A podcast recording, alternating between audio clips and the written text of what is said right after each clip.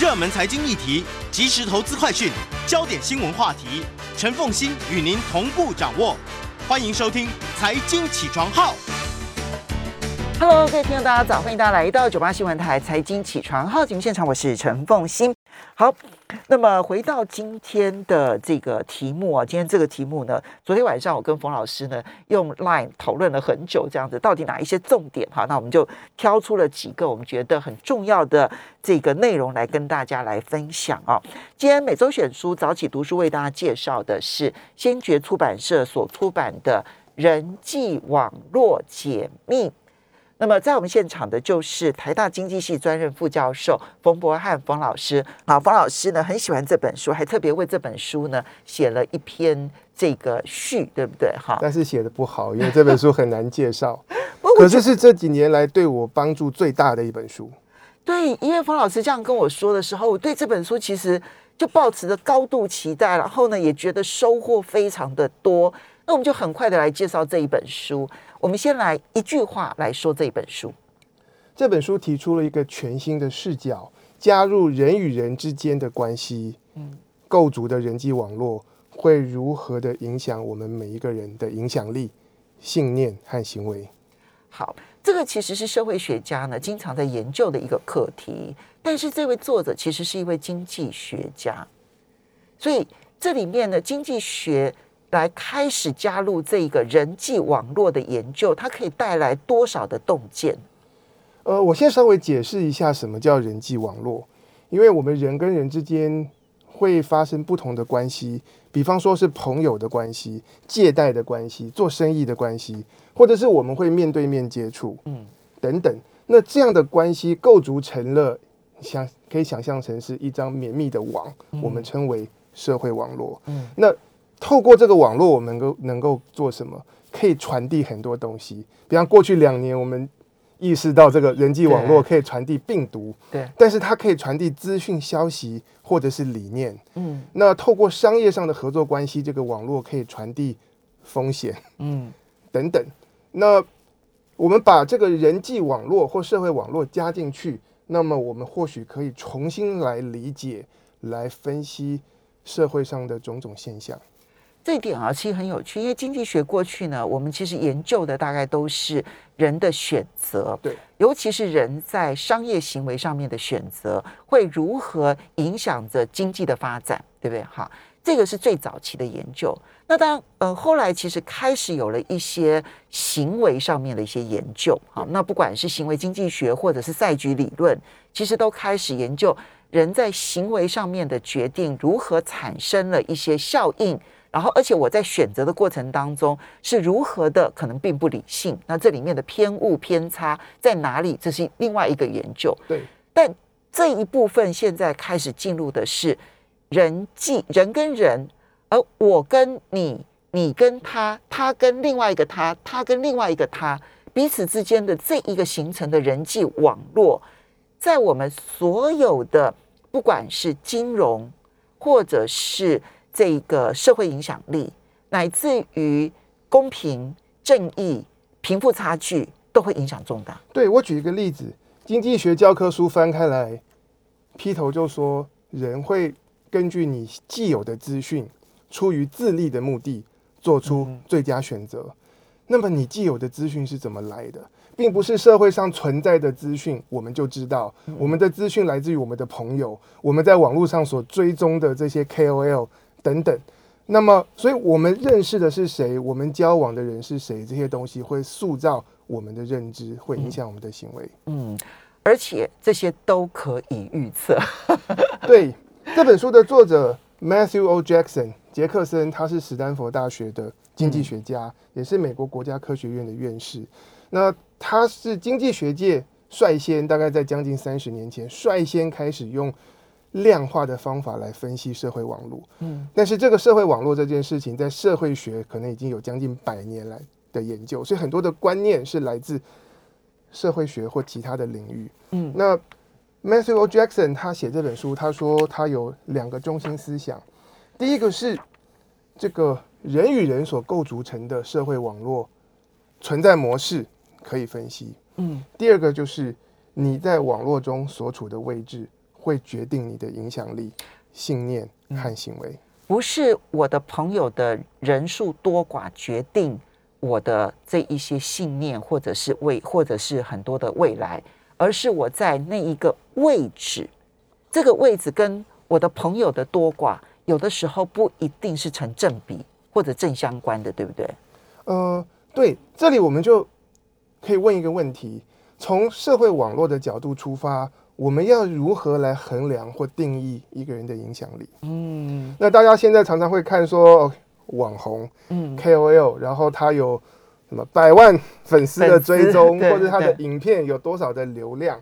所以第一个衡量影响力的指标就是一个人的人气度。嗯，在正常生活当中，就是你有多少朋友；在网络上，可能是你有多少的追踪者。嗯，对。那这件事情在学术上我们称为叫做点度中心性，degree，OK，对，嗯。那比方说，大家知道知名的 NBA 球星 Michael Jordan，然后他代广告代言的费用其实是一个天文数字，是 他一个广告可以是上亿美金。嗯，为什么？因为全世界有多少的球迷在关注他？他的每一支广告，他的广告的这个代言费，其实都高于他的年薪。是，嗯，但是。在某些场合之下，我们可能会发现有第二种方法可以刻画一个人的影响力。因为这一种就是比如说那种高人气的、就高点度中心的这样子的影响力，有的时候并不会真的去决定那个资讯的传播。对，所以第二个中心度是什么？有可能你的朋友没有那么多，嗯，但是你的每一个朋友都有很多朋友。朋友的朋友很多，也会让我的影响力增加。所以你把讯息讲给你的朋友，他们可以帮你扩散。OK，所以这里面啊，就回到了那一个，就是如果说光是以网红来说，追踪者很多，那是人气度，对不对？对，这是人气度。但如果追踪者并不是那么多，但追踪者本本身的影响力是大的。追踪你的人都是有影响力的人，都是有传播能力的人。那即即使关注你的人没那么多，可是你仍然可以发挥影响力。比方说，在历史上，甘地就是这样，他并不是亲自出面去跟那个印度的这个广大的群众接触，但是他透过他收身边的人，把他的信念、把他的行动传递出去。而追随他的人都是有影响力的人。对这一点，其实我会觉得，像慈济也是如此。没错，哦，自己好，那我们就要来谈说这一个中，这一个就是朋友的朋友，反而更让我的影响力变大这件事情，它其实是有有一个实验观察发现的。对，正好有有有有非常非常贴切的实际实证研究帮助我们了解这件事情。那是关于在印度。大家以前我们在节目里面应该有提过这种微型贷款，嗯，是由诺贝尔和平奖得主尤努斯所提出的。因为呃，穷人他可能没有，他没有抵押品，然后那他要如何借钱？那么发展出小额的贷款，然后。一个是一个村庄里面不同的人，大家互相担保，用这样的方式。嗯，那有一家银行叫做 BSS，那他在印度的某一个邦里面的二十五个村落，想要推广微型贷款的方案。嗯，那我们现在就来看他们要怎么推广。就这个方案本身被证明是有效的。那这个方案呢，也确实会帮助到这几个村落里头，尤其是妇女。那现在的关键是要怎么把这个讯息传递到这二十五个村落，他们的妇女们可以知道有这件事情，我可以去提申请。对，然后怎么样把这个资讯传递出去？他们选择这家银行选择用口碑散播的方式，所以他们一开始把资讯发布给村庄里的老师、嗯，杂货店老板跟一些自助会，嗯的这些负责，嗯的。会长之类的，可是他们事后观察，我们同样都做这些事情，为什么在不同村庄的推广的成效差异可以很大，甚至可以达到六倍？嗯，因为这边要注意的就是呢，他选择的老师、杂货店老板或者自助会的会长啊，都是属于我们刚刚前面讲的高人气的那一种，就是他们在那一个村落里头，一定是认识最多人的。老师、杂货店老板跟自助会会长都是认识最多人的。但是在高人气里面有非常高跟普通高，嗯所以我们这本书的作者就是 Jackson，然后跟那个之前的诺贝尔奖得主 Banerjee 他们的一个研究团队，就去收集资料，去这二十五个村庄去调查人与人之间的这个社会网络，把它整理出来。然后他们发现，呃，那些推广成效最好的村落，嗯这些属于这种种子资讯传播者的人，他们都存在很高的这个连接度，就是他们的朋友是朋友很多的。哦，所以这时候就出现了一个新的概念，对，就不只是人气的问，题，反而自己人气高的那些人，他们对于要推广这个微型借贷的方案力道有限。所以朋友的朋友很多，其实比自己的朋友多这件事情可能更重要。对，那他们的做一个结论，两种的影响力各自可以用在不同的地方。人气高是可以帮你打知名度，嗯然后可以让大家以为这件事情是一个风潮，是嗯潮流。嗯但是如果你的传播是透过朋友多的朋友，用这样的方式，是有助于资讯层层快速的传递出去。嗯，对。所以要什么时候去使用那一个高人气？这个时候你是一个单纯的资讯是最容易的。对，那如果说今天你希望呢，这个资讯是慢慢可以改变人的观念的，对，这个时候呢，使用这一个连接度反而比较好。没错。OK，那连接度这件事情，在文献里面大家称为特征向量中心。对啦，对啦，对啦，这个名专词，这个专专有名词我们介绍一下，叫特征向量中心。然后这里面其实也跟这个 Google 的演算法其实是有关系的。对好，所以 Google 的演算法就就是利用这种方法，然后找到了对我们来讲可能最有用的资料，没错。就好像要用这种方法找到最重要的那个人，是一模一样的道理。那要衡量衡量影响力，还有其他一些指标，有一个叫做触及范围，嗯就是当你资讯发布出去以后，在几天内可以传到多广。嗯，第四种呢，叫做看你的媒合跟桥梁的能力。嗯，就有一些人他可以连接，呃，互不认识的两两两群人，是不是别人的资讯传递必须要透过你？嗯对那其实我在看到这一段的时候，就是中介的这个，如果刚好位位处于几个不同的这一个群组里头的那个中介的那个角色的时候，你常常可以扮演极为重要的角色的时候呢，后面因为我们会谈到同职相吸嘛，哈，我就在想，努力扩出自己，去跟与自己可能没有那么同质性高的人相处、接触，有的时候是扩张你影响力极为重要的一件事。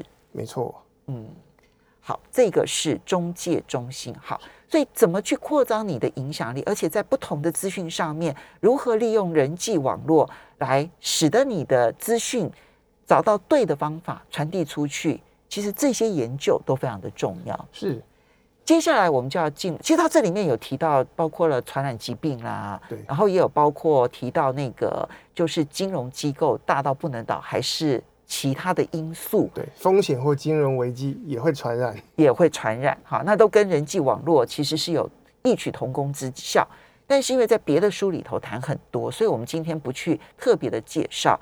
我们呢，接下来就去跳到就是人呢、真的会选择跟自己类似的人相处，这一点其实在研究上面已经是高度证实了。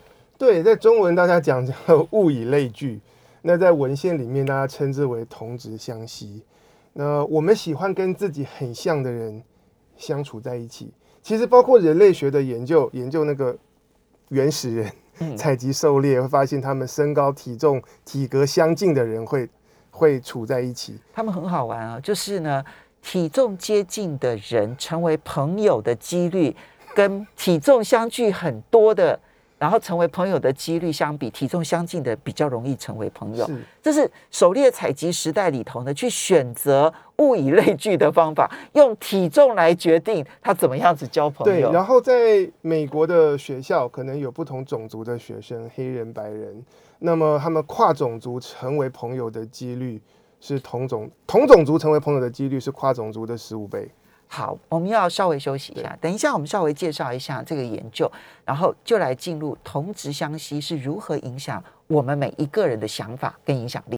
欢迎大家回到九八新闻台财经起床号节目现场，我是陈凤欣，在我们现场的是台大经济系专任副教授冯博翰冯老师，也非常欢迎 YouTube 的朋友们一起来收看直播。这个今天为大家介绍的呢是先觉出版社所出版的《人际网络解密》。那嗯，冯老师，嗯，我们刚刚提到了同职相吸，哈，嗯。这个同质可以有很多种，那当然在美国最容易研究就是种族嘛，种族，那宗教啦、性别啦、年龄啦、家庭背景、家庭背景、嗜好等等都会影响，都会影响到。还有前面提谈到体格，对，在呃原始的狩猎采集时代里头，他甚至用体重都可能会成为我是朋友或不是朋友的原因。哎，对，我我在想说，那现在我们在。一般的社会里头会不会也有这样的现象？其实很普遍。呃，以这本书里面引述的研究，他们看美国的高中教育，然后大家可能讲说，随着时代变迁，然后不同种族，比方说黑人跟白人可以融合在一起。一所学校里面，你会有一定比例的这种非洲裔跟白人。对。可是如果我们透过网络的角度去建构一个学校里面，谁跟谁是朋友，谁跟谁在一个礼拜之内有讲过三次话以上。哦，结果会得到很惊人的发现。嗯，黑人跟黑人，嗯，白人跟白人，西班牙裔跟西班牙裔，大家彼此还是分开的。他这个调查很严谨，两百多位学生，然后呢，每一位呢，请他说谁是你的朋友。那这个朋友很很严格的定义哦，你们一个星期之内会有三次去做共同事情的经验。对，啊，你们可能一起去福利社买东西。对啊。你们可能一起参加什么社团活动？你们可能一起在课外的时候去做什么什么事情？是，你要一个礼拜有三次，你才可以叫他朋友。对，你不可以说因为我认识他，他就是我朋友。没有。其实这个现象跟我以前在香港教书的观察很贴近，因为从总体数字来看，香港的大学学生的来源非常多元，有香港学生、中国大陆的，然后还有各种西方的。嗯，交换生。对，但是如果在课堂上会看到谁跟谁会一起做报告，会一起讨论作业，嗯，都是同国的，真的，对对对，新加坡来的就跟新加坡。那我以前去美国念博士，那以前读论文看到都是西方名字，谁谁谁，他们是共同作者一起合作，对，但是其实很高比例是呃同样语言或者是同样国家的学者，他们更容易聚在一起，更容易建立信任。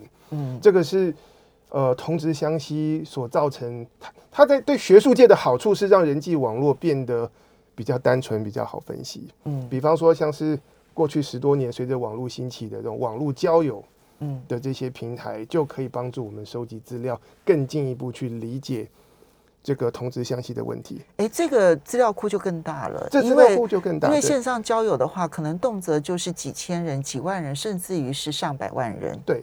大家可能觉得透过网络，我可以遇到各色各样的人，可能会更多元。结果不是，多数人透过网络的搜寻跟媒合功能，更努力的去找 和我自己比较像，或者是我心目中锁定的那个样貌的人。嗯，所以大家的这种选择有可能分化的越来越厉害，然后意见变得越来越极端。嗯，所以呢，这一些都会使得你。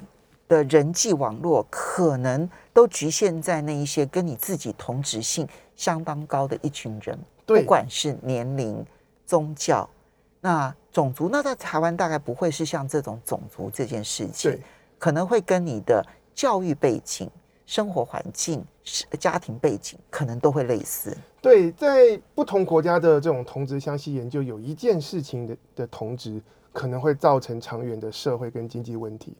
就是穷人跟穷人在一起，富人跟富人在一起，而这个现象呢，就形成了整个社会可能会造成更严肃的长期的不公平这件事情。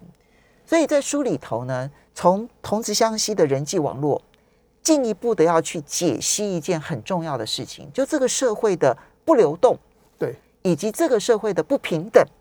它看起来是两件事情，对啊，就是说，嗯，我这个父母如果很很有钱，然后子女一定也会很有钱；父母如果很穷，这子女就注定这一辈子呢就没有机会翻身哈。这个叫做社会不流动哈。对，那另外一个是社会不平等，那就是呃，就是贫者越贫，富者越富，或者是社会上多数的财富是少数人所拥有跟掌握。这就是基你系数。对对对。那我们从直观上来看，这个是不是只是钱的分配的问题？嗯，没有。这本书提到，它跟社会网络有很大的关系。先跟大家带大家看几个数字。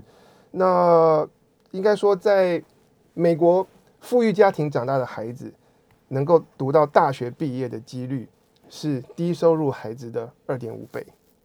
OK，那如果我们看说这种哈佛、长春长春藤学校。校，这个倍数可以增加到数十、嗯。数十倍，看他们七十七倍。七，十七倍。对，那这个原因是因为只是因为收入吗？嗯。还是它背后存在更深层的原因？嗯。那在一九九零年代，在美国，呃，他们做过一个非常经典、非常重要的实验，嗯大型的社会实验。这是美国国会通过预算之后所做的实验。对，因为它需要，它需要真正的老百姓下去当白老鼠，所以它涉及到一些伦理问题，需要国会同意。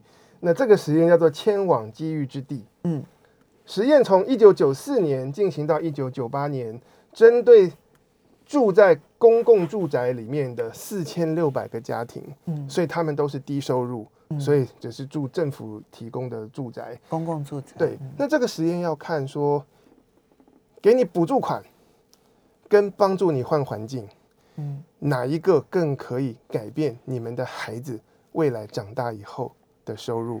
哇，这不但是一个大型的实验，而且它是一个长期的实验，因为它要看这些孩子长大之后的发展呢。对，这些小这些孩子从那种几岁、三五岁一直追踪到他们二二十多岁，是看长期发展。那这个实验将这四千六百个家庭分成三组，嗯，第一组是政府会发补助款给你，嗯，但是你必须要搬到富裕的社区，嗯，你才能够使用这个补助。嗯第二个，第二组是政府发补助款，你自己决定要不要搬家。嗯，那多数人不搬，因为搬家很累。所以第一组跟第二组都可以拿到补助款、补租金的代券了哈，租金的代券。但是第一组强制你搬家，你要搬到富裕区，对你也，你也可以不搬，那就就领不到补助你就领不。到领不到那个代券。但是呢，第二组感觉上面其实是最好的，就是你完全不必限制，我直接就无条件的给你这一个补助的代券。自己选择。嗯那第三组当然就是这个对照组，就是没有补助，什么都没有。嗯，结果他们发现呢，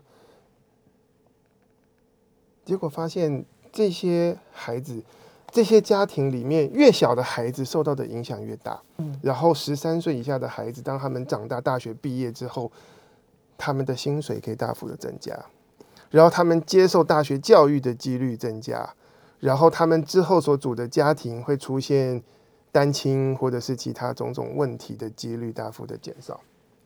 光是搬家这件事情，第一组只要他选择搬家，哦，对，前提是要选择搬家，嗯，因为没有选择搬家的话，他就连代金都拿不到了。对，他必须要选择搬到富裕的社区拿到补助的，跟没有搬家留在贫穷社区拿到补助的来相比，嗯。那么这些家庭里面的儿童，当他们长大之后，他们的收入嗯。是可以大幅增加。嗯。那计算他们的终身收入的差别，其实也不能讲终身啦，因为只能算到他们二三十岁的差别，可以到三十万美金，嗯。很多。嗯，对，它这里面有一个数字，我就是特别的吃惊，就刚刚讲那三十万美金，他越年纪越小的孩子，越早搬到富裕地区，他的影响越大。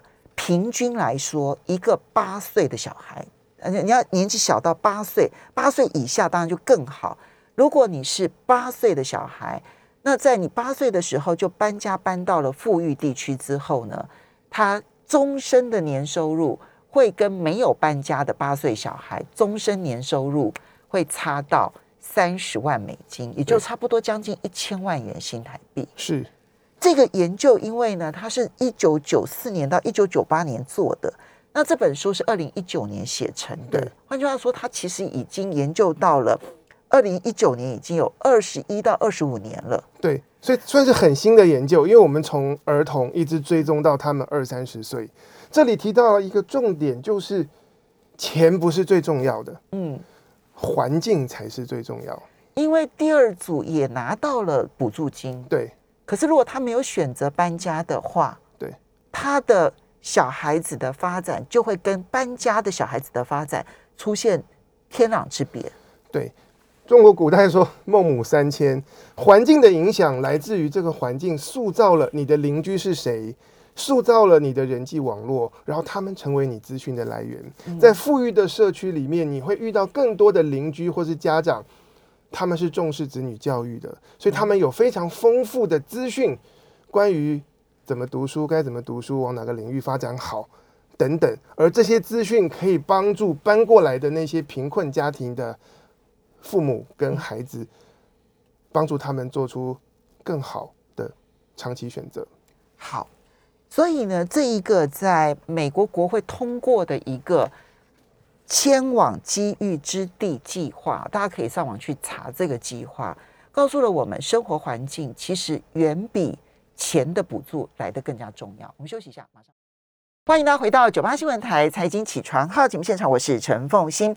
在我们现场的是台大经济系专任副教授冯博汉冯老师。每周选书早起读书为大家介绍的是人际网络解密。那么，嗯，这本书呢，这个冯老师其实在刚刚进来之前跟我提到说，这本书的作者哈，那么呃，这个 Jackson 哈，他非常有可能是未来的诺贝尔经济学奖的得主。应该说这个领域，我觉得他的他是非常重要。因为他是一个领先者、对开创者啊，所以机会很大。那我们刚刚提到了，就是美国呢曾经有过一个计划，在一九九四年到一九九八年啊，一个大型的研究，四千六百个家庭迁往机遇之地。你看这个计划的名称就很清楚哈，他们想要实验说，如果小孩子在小的时候，家里头选择搬到富裕之地啊，就是可能这个附近的家里头呢，相对收入是好的。那么结果小孩子长期的收入，还有长期的可能比较不会陷入到单亲啦、有问题啦等等，差距是很大的。是好那这一点其实我们就要来去解析一下，到底是什么地方造成了这个差距？看起来是同样的小孩子的资质，不是这个问题，对，甚至于不是父母的问题。以前大家觉得钱是问题，但是透过这个实验，我们很清楚看到，同样都是政府发补助款给你，你搬到富裕的地方，跟你继续居住在低收入的区域，孩子未来长期的发展，可以从收入这种市侩的角度来看，可以天壤之别。所以差别不只是在钱，更是在资讯。嗯那所以在在美国，高收入家庭跟低收入家庭，他们中间存在很大的资讯落差。嗯关于什么样的知识、什么样的技术可以帮助我们在现代社会当中能够过更好的生活，包括教育的选择、工作的选择等等。这一点呢、你知道那个我的好朋友杨应超哦，曾经跟我说过，其实杨应超他已经是发展的非常的顺利了哈，然后现在大家都会觉得他是成功人士，但他曾经跟我提过，他说他在高中的时候呢，他完全不知道如何进入一流顶尖的大学，那他成绩是极好的哈。然后呢，他也不知道如何的去选科系，他更不知道说大学毕业了之后，那个人生的发展可能会有一条什么样子的路。他现在回头去看，因为他都不知道这些资讯，相对于当时高中呢，可能成绩不如他的同学，因为知道这些资讯，他绕了很大的一个弯，所以他还是很优秀。可是他觉得，因为少了那些资讯，他绕了很大的一个弯。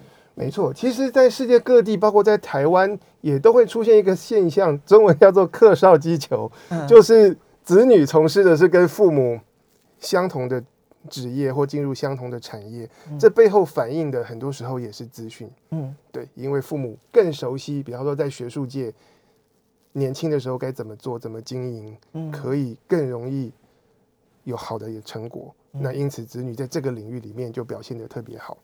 好，那但问题来了，就我们不可能要求每一个弱势家庭全部都搬家啊，因为你你就是可能会造成有一些地方弱势族群是群聚居住的地方，是，所以这个时候这一个这个计划，然后呢所带给我们的启发，我们究竟在协助弱势团体的时候，或者弱势家庭的时候，该做哪些事？呃，这本书提出了非常独特而且深刻的见解，分三点。前两点是老生常谈。第一个，因为差别在资讯，所以第一个是要一个社会要提高它的教育品质，特别是包括弱势地区的。嗯第二个呢，是我们要思考如何把关于教育跟未来生涯选择的种种资讯，能够传递给这种弱势的社区。嗯那第三个就是关于这个资讯要怎么传。如果政府有一笔预算要来补助偏乡，该怎么补助？嗯我先举例，可能有两种方法。第一个，我们挑好几个、好几个社区，每个社区补助一个孩子，嗯然后给他们奖学金，然后等等，让他们能够有更好的教育机会。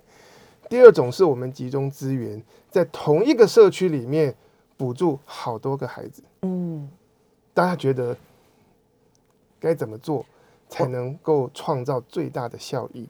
我们呢，过去可能会觉得雨露均沾嘛，就每一个学校可能我们都补助那个最顶尖的，哈，可能是最好的方法。但是公平，这是公对平。公平，好像。